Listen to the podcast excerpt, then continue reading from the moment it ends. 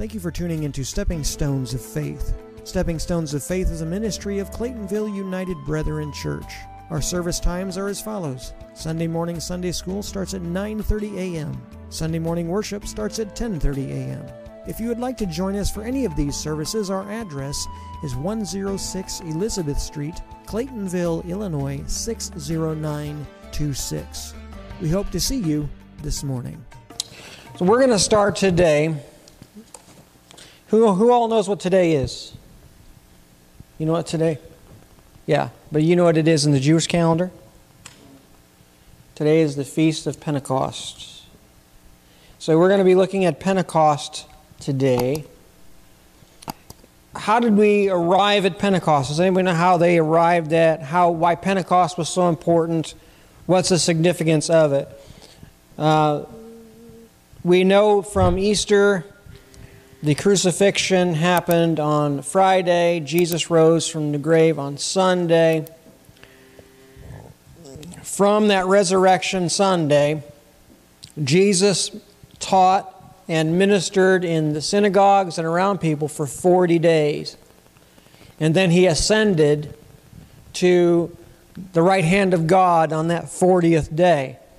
And on that day, that he ascended, he told the disciples to go and tarry in Jerusalem till you're endued with power. Now, they didn't know how many days that was, they didn't know how long they'd be there two days or two weeks or whatever. Ten days later, we have Pentecost, which is the, fe- the, the Feast of Pentecost, which was signified by the baptism of the Holy Spirit 50 days after the resurrection. So that's how we get it being 50 days after Easter. It was because of all of the that transpired after the resurrection. Now, we're going to look at a few things. And I've got a portion of this book I'm going to read to you for signification of why it happened the way it happened. This is a great book, by the way. Ralph, if you like this kind of stuff, this is a great book. Okay, it's um, what the Bible says about the Holy Spirit. It's a theology book. If you like theology, dry theology, theology, then you're, you're right. It's right up your alley. But we're going to go to the book of Acts. Start with the book of Acts, Acts chapter one, starting in verse eight. We'll go ahead and start in verse six because that's the beginning of the thought. Acts chapter 1, verse 6. So when they had come together, they asked him, Lord, will you, will you at this time restore your kingdom to Israel? He said to them, It's not for you to know the times and dates which the Father has fixed by his own authority, but you shall, be, shall receive power when the Holy Spirit comes upon you, and you shall be, be my witness in Jerusalem and in Judea and Samaria and to the ends of the earth. When he had spoken these things, while they looked, he was taken up, and a cloud received him from their sight. While they looked intently toward heaven as he ascended, suddenly two men stood by them in white garments. They said, Men of Galilee, why stand, why stand looking toward heaven? The same Jesus who was taken up from you to heaven will come in like manner as you saw him go into heaven. So there's some things we want to look at really quickly here if we want to get to all of this Old Testament prophecy. He is telling them, But you shall receive power when you when the Holy Spirit comes upon you, and you shall be my witnesses in Jerusalem and in all Judea and Samaria and to the ends of the earth. Now, we go back into the Gospels, we know that Jesus breathed on them the breath of life. And we can surmise that that was the born again experience. So at that point, they received the Holy Spirit into their hearts and into their spirits because Jesus breathed upon them. So if you, if you surmise that, then you have to wonder what is this here that he's talking about? Didn't they receive it already? Well, what he's talking about here is what happens is the Holy Spirit is in them, and then it becomes to a point where they receive this outpouring. You know, you take a glass, you take a can of water. They call it an outpouring for a reason. The water is in here, right?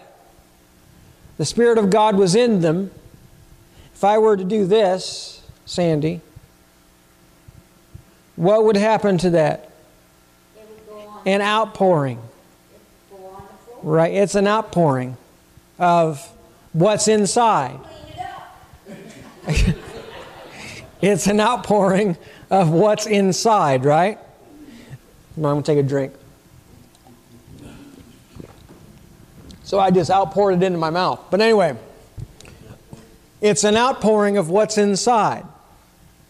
So the Holy Spirit was in them at the born again experience when Jesus breathed upon them. This was an outpouring of the Spirit that was in them already. It wasn't a new receiving of the Spirit, but it was an outpouring of what was inside of them. So that's what that was. And what was the purpose? We see a difference in the disciples from the point of them going to the upper room to the point when they came out. Jesus was resurrected. What were they doing? They were hiding. They were, they were fearing for their lives. And we don't see, we don't talk about, the Bible's very silent about the 40 days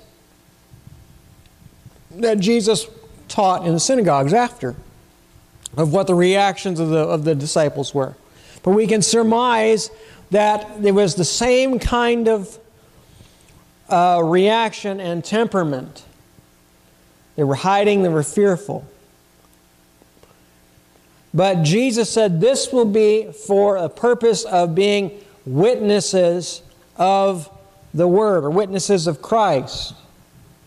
And not only just in an area, one particular area, but everywhere.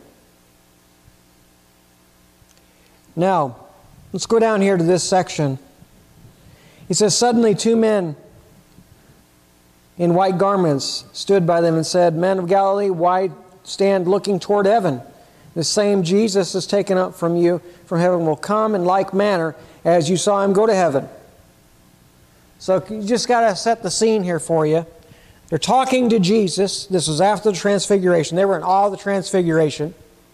He's standing there, and they're like this in awe. He's going up. Two angels say, Why are you doing that? In other words, they're saying, You've got your orders, right? Jim, you know about orders. You were in the military. You got your orders. You've got your orders. Go. Go. Do what He's told you to do. Get moving. Don't be staring. It's not like, it's, it's not like He's not coming back. He's coming back in same like manner. Fast forward to chapter 2, verse 8. Starting in verse 1, actually, and then we'll go down. But he says, when, it, when the day of Pentecost came, they were all together in one place.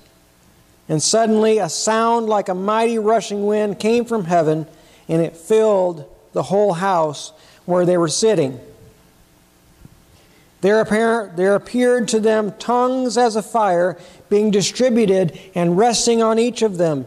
And they were all filled with the Holy Spirit and began to speak in other tongues as the Spirit enabled them to speak. Now, dwelling in Jerusalem were Jews, devout men from every nation under heaven. When, they, when this, this sound occurred, the crowd came together and were confounded because each man heard them speaking in his own language. They were all amazed and marveled, saying each one to each other, Are not all these men, all these who are speaking Galileans? How is it that, they, that we hear each, of our, each in our own native language?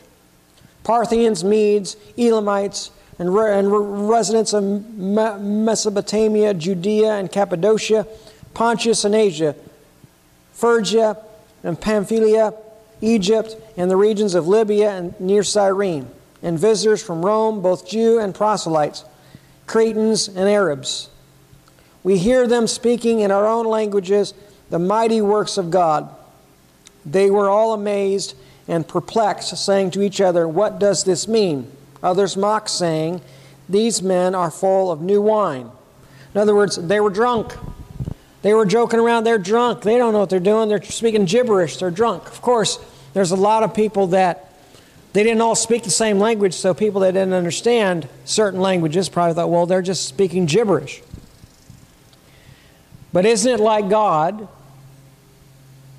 There's a, there's a theory or a school of thought that would suggest that this was the bringing back of the Tower of Babel. What happened in the Tower of Babel? Well, they wanted to build that tower and be like God, right?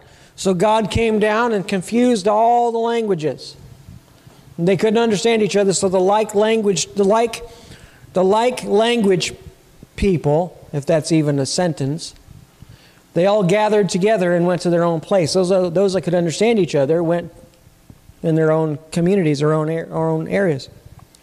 They view, there are schools of thought that view this as the renewing of that one language because they all could understand what was being said. And they all spoke different languages, so they all could understand it. Just like God was the one who confused it in the Tower of Babel, God was the one that made it possible for all of them to understand.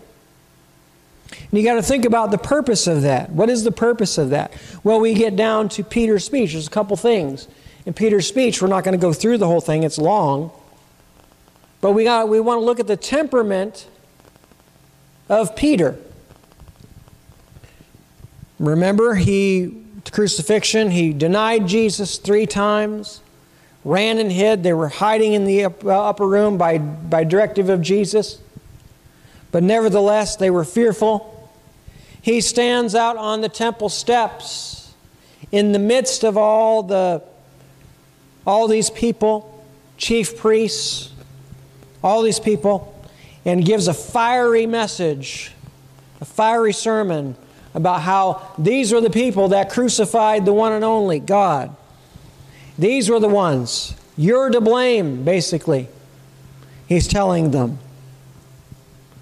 He wouldn't have done that 50 days earlier. But it came to this idea of a boldness that came based upon the, wit, the, the power of God outpouring to those believers in there. Now we understand that there were above 500 to start with men and women, children, above 500. You know how many there were at the day of Pentecost? 120. 120. I think I believe, and this is my opinion, I believe God chose days to make this happen to weed out the, the sheep from the goats, so to speak. Those who were really, truly there to get from God something.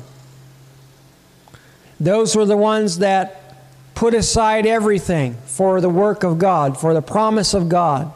They truly believed. 120 of them. One of those 120 was Jesus' mother, by the way. Now, let's look at the reasonings behind this particular section of Scripture. And I'll read it to you. It's not very lengthy, but it's lengthy enough. We're starting in the second paragraph of this book. It says, The signs preceding Pentecost, the Pentecost outpouring, connected it with the Old Testament, the Old Testament experiences as well as with the Old Testament promises. The day of Pentecost was an Old Testament harvest festival for the church, it marked the day when the long awaited spiritual harvest would begin. But before the outpouring of the Spirit came, two unusual signs gave further connection to the Old Testament symbolism. First, a sound, like a blowing of a, of a violent wind, came from heaven in Acts 2 2. Those there were, all, were, no, there, though there was no actual wind, the sound filled the house. Wind was a frequent symbol of the Spirit in the Old Testament. The fact that it was the sound of a violent wind, a wind with carrying power, also suggests that this was more than a breathing of the Spirit, or like Jesus did, more of a breathing of the Spirit in regeneration that brings new life. Again, it speaks of power, of power for service. The appearance of tongues of fire is that, that separated and came to rest on each of them. Separated means distributed, which happened when what happened was that something appeared that looked like a mass of flame over the whole group. Then it broke up, and a single tongue, like a flame, settled on the head of each. This is no sense of a baptism by fire, nor was it judgment or cleansing, as some would suppose. These were people whose hearts and minds had already been open to the teachings and resurrection of, of the resurrection of Jesus. Hence the 10 days. These were people that were ready and willing and open. Now, people filled with joy and, and praise to God, people who were already cleansed, already responsive to His word, already united. The fire here must be connected not with judgment or cleansing, but with another aspect of Old Testament symbolism. The Old Testament records a progressive development with regard to worship. First, it was simply at an, at an altar, as with Abraham. Then God commanded his people to build a sanctuary in the wilderness, the tabernacle. Fire from heaven came down on a sacrifice, and there to indicate God's acceptance of this new sanctuary. But it happened only once. The next change came when Solomon built a temple. Again, fire came down and consumed the sacrifice, indicating God's acceptance of the sanctuary. But it happened only once. The temples built by Zerubbabel and by Herod were just rebuildings of the same temple, so the sign was not repeated. Now the old temple was destroyed, was, was about to be destroyed. God allowed 40 year overlap until 70 AD the believers united together as a body, as the body were living, were living sacrifices, Romans 12.1, as well as priests and living stones for the temple, 1 Peter 2 5. But in another sense, the new temple is twofold. The body of believers united together is the temple or the sanctuary. For the dwelling of God by his Spirit, Ephesians 2 21 and 22, 1 Corinthians 3:16. In addition, the bodies bodies of the individual believers are each a temple or sanctuary of the Holy Spirit. 1 Corinthians 6:19. The appearance of fire came over the whole group to indicate God's acceptance of the whole body as a temple. So the group as a temple. Then it broke up with a single tongue over the head of each to show God's acceptance of the body of the body of each as a temple of the Spirit. So God is telling us here, Stanley Horton is bringing us back to symbolisms here of the Old Testament. God viewed them as them as a group as acceptable for that group, for that place to house the Spirit of God. So God would not have given His Spirit in that place had he not had those people not been open and ready to go. That is why I believe the 10 day hiatus of that particular uh, outpouring because of the some people were not all in. Some people were not in it all the way. Some people had other things to do. They weren't really sure. And so in those 10 days 380 plus left so all that was left was the true people who were open to the promise of Jesus or the outpouring of the Spirit. And when he came to when the Spirit came down, it filled the temple with the flame as approval, the attitude of that and the and the and the acceptance of that in that place as a whole, the people as a whole. And then it split up on each of their heads as an acceptance of God as them as a temple. What's the Bible say? Don't you know your body is a temple of the Holy Spirit? Right? So God was giving acceptance to them as individuals that they were acceptable to house His Spirit. And then, sound of a mighty rushing wind and all of that was just proof that God was accepting their obedient sacrifice of being there 10 days. And so it split up between all 120 and they were there was an outpouring of the spirit for the purpose of witness. This was the birth of the church as we know it today. if this would not have happened, we would not be here. Do we understand that? If this would not have happened, United Brethren in Christ in Claytonville probably would not even be here. The Huntington University probably wouldn't be in existence. The Nazarene churches wouldn't be open. The Church of Gods wouldn't be open. The Lutherans and Methodists and all the other Protestant churches would not be opened had this not taken place. Because what happens, what happened was all of these visitors, all these visitors understood all this in their own languages. Some of them took the message back to their respective places. Right? It would have, they would have to. It was a moving experience. It was a moving experience. So that's why we have, we have so many denominations because of difference of theology, but it all started in this particular thing, event. This particular event started the birth of the, of the, of the church as we know it today. Isn't that wonderful to, to know that?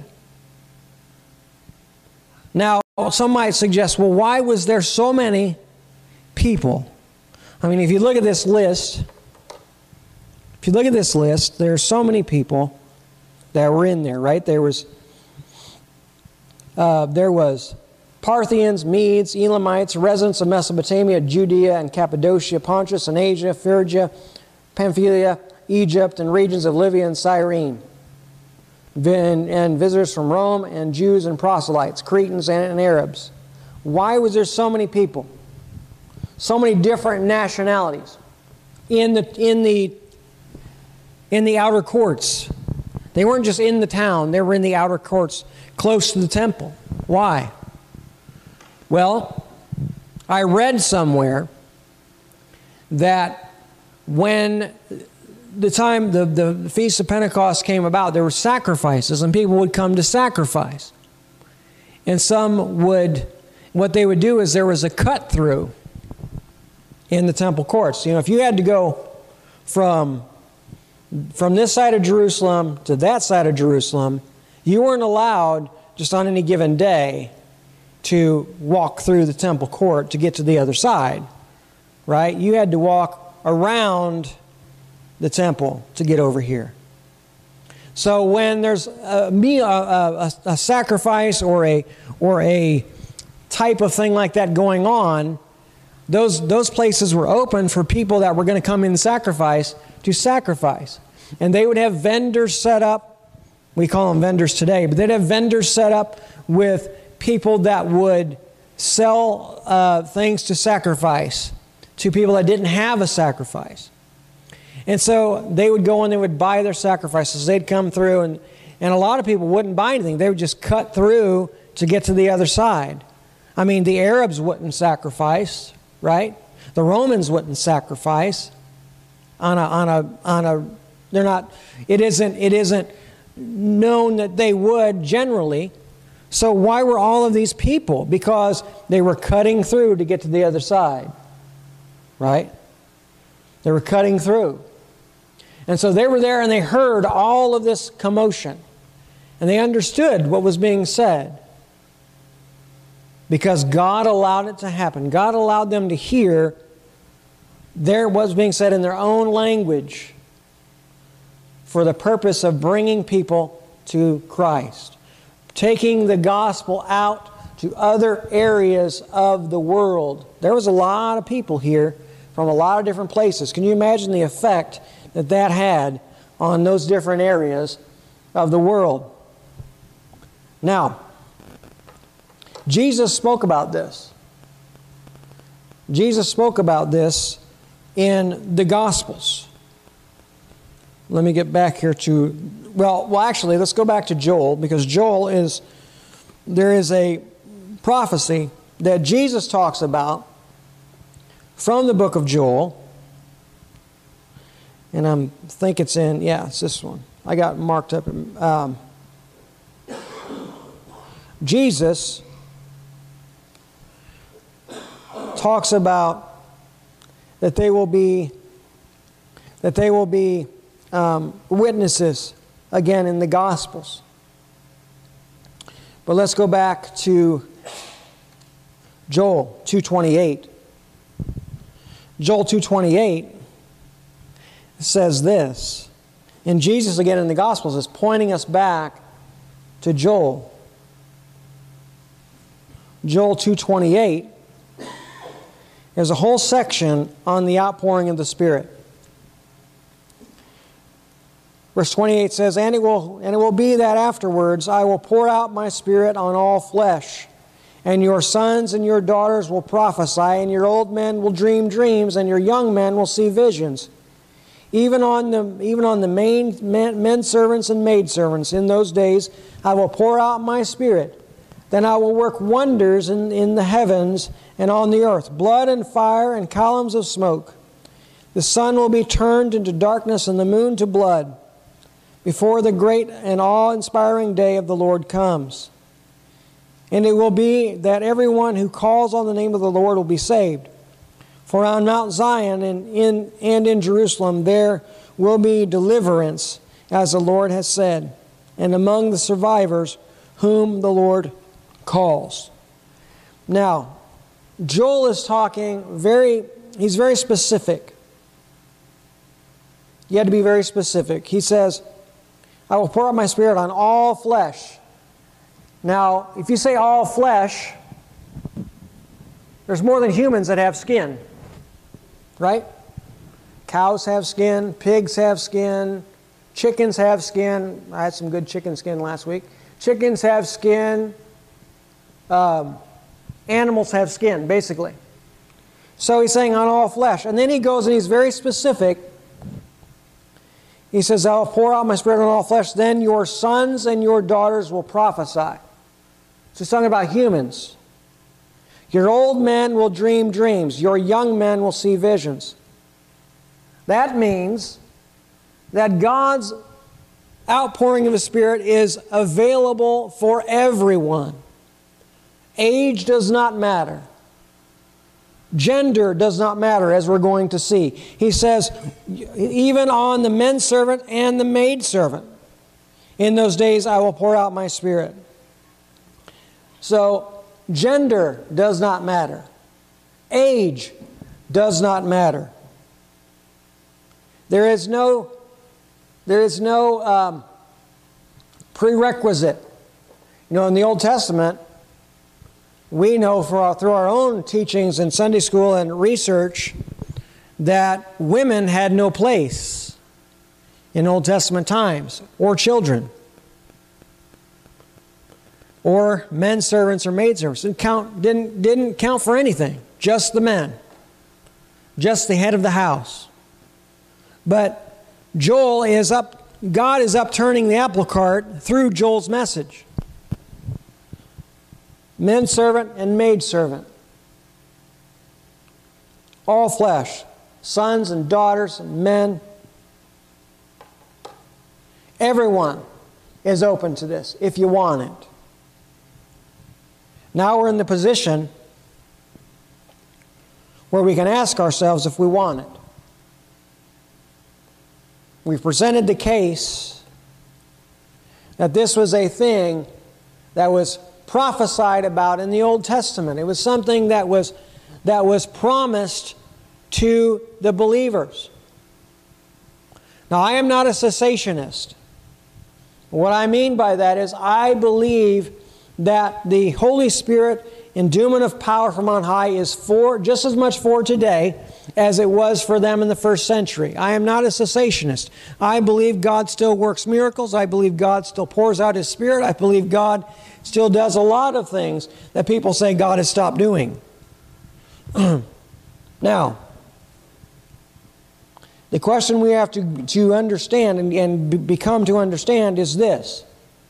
We have to ask ourselves we have given evidence that God has prophesied this.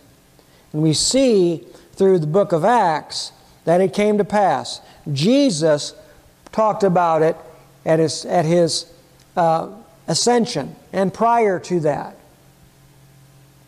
And it happened in the book of Acts. And it continued to happen at Cornelius' house and other places.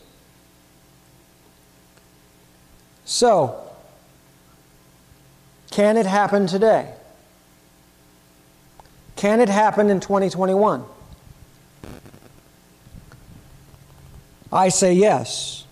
I think we would all agree yes, because God is God. God does not change. God is the same yesterday, today, and forever. So if he prophet, if Joel prophesied this through the Spirit of God in, at the time of his writing, we can surmise that it's for today because God is the same yesterday, today, and forever. So the question is do we want it? The question is are we open to those kinds of things? Are we open to the Spirit of God? Are we open to the outpouring of the Holy Spirit? Are we open to that? That is a question. And I'm not going to say, let's all, whoever wants to receive, unless you want to receive it today, we can pray for you today to receive it. If you want to do that. If you are, I don't want to say skeptical, but if you want time to think about it and pray, then I would suggest you do that. Do your research, do your reading, look into the scriptures. Allow God to minister to you. Talk to Jesus about it. Talk to Jesus about it. And allow Him to move in your life. But we've established that it is just for today, it is for today as well as it was for the Old Testament times, first century time. If it didn't happen, we wouldn't be here. If it didn't happen, we would be at home still. I wouldn't be in my pajamas. I got up at 5:30. But we'd be at home still. Probably getting ready for lunch, watching TV, and destined for an eternity apart from God had this event had not happened. That's how powerful this is. And it is a very much effect on our lives because we are given the opportunity to bring others with us, to bring others with us to heaven. This outpouring of the Spirit is for us today to make us more powerful witnesses. Some of us have, um, how do I want to say, um, comfort zone issues with talking to other people. and, I, and I can understand that. I understand that. You know, when I was growing up, you don't discuss politics or religion in mixed company, right? That's what I was told growing up. Well, that goes against what we're taught in Scripture about the religion part. We're supposed to be talking about our faith. We're supposed to be encouraging others to come to the Lord. And that ingrained thought of don't talk about politics or religion among mixed company or amongst people,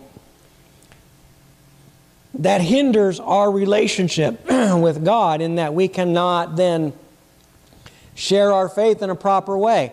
Hence the baptism of the Holy Spirit. It, sh- it helps us to shed that comfort zone issue, shed that fear, shed that, uh, shed that um, less confidence in doing that.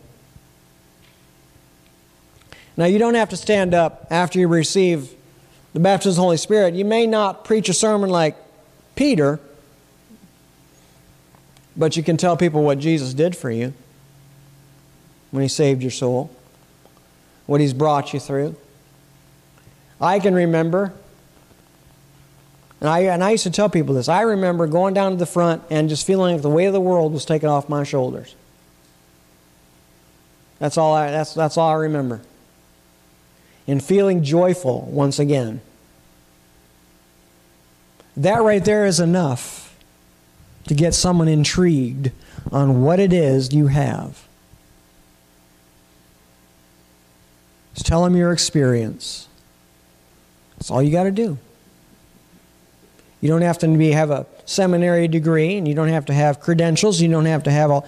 Just tell them, you know, when I went down to the front and I accepted Christ, my testimony is I got on my knees and I felt like the world was lifted off my shoulders and I was joyful once again. And that's enough to get people to say, What caused that? And it strikes up conversations. And that, by, and that baptism of the Holy Spirit will give you the ability to share the rest of the story. Amen? So the question remains, and I'm going to ask this because I want to know does anybody here want to receive today or try to receive today? If you do, great. If you don't, because you're not ready, then I would encourage you to talk to God. I would encourage you to research. I would encourage you to pray. I would encourage you to ask God.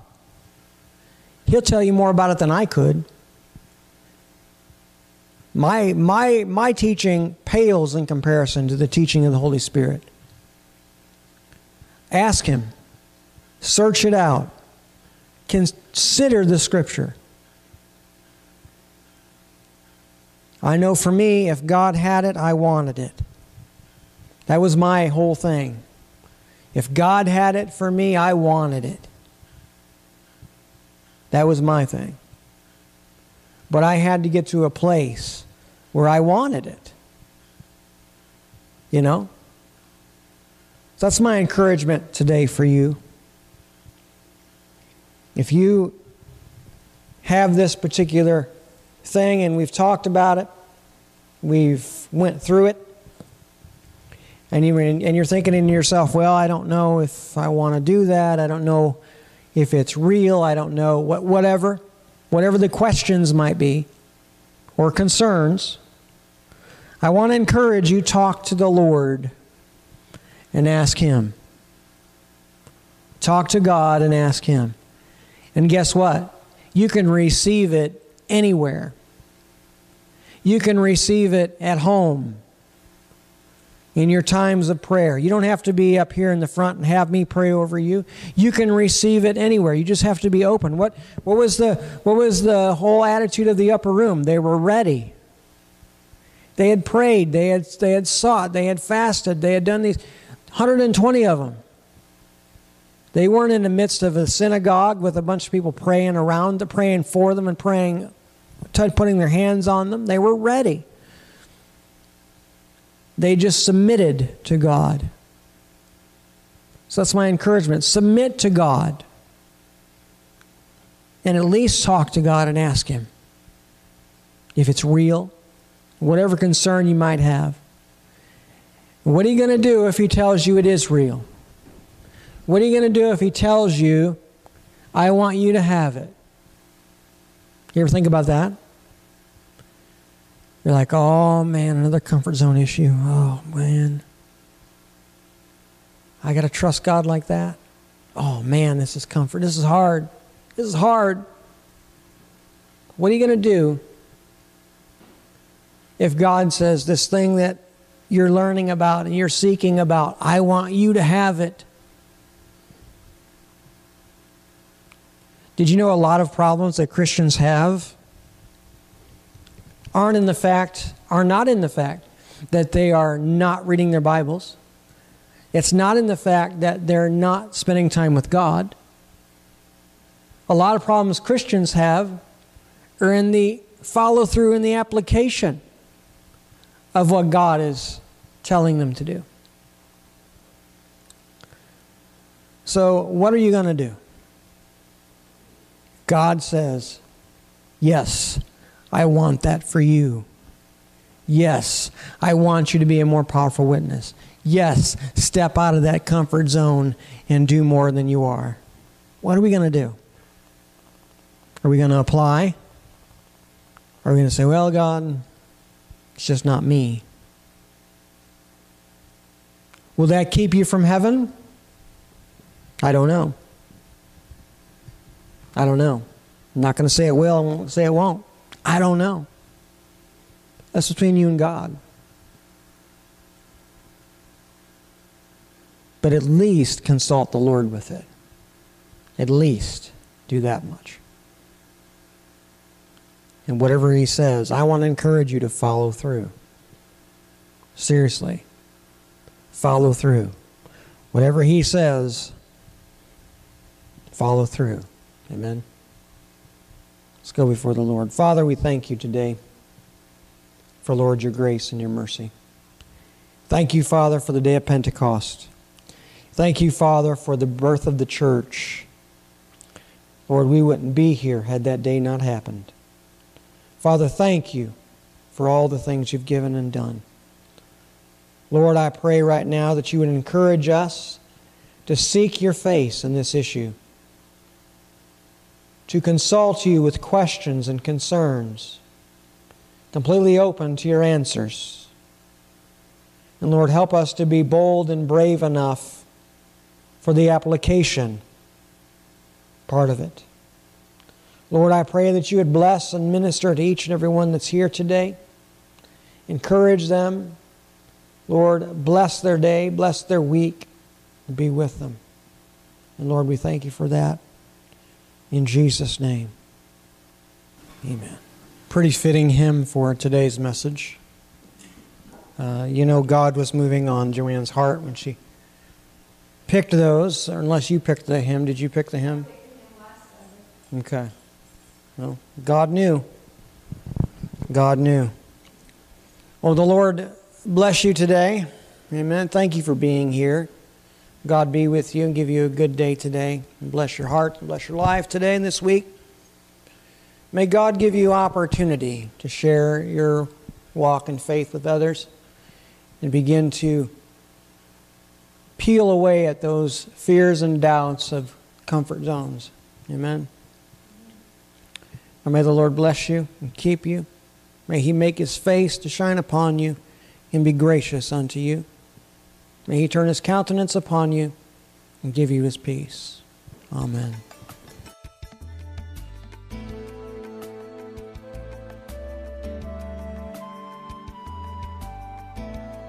Thank you for listening to Stepping Stones of Faith. I pray that you find value in this content. You can also find an audio podcast of this program on all the major podcasting platforms. Just type Stepping Stones of Faith into the podcast search bar. Once again, I'm Pastor Josh. Thank you for joining me today.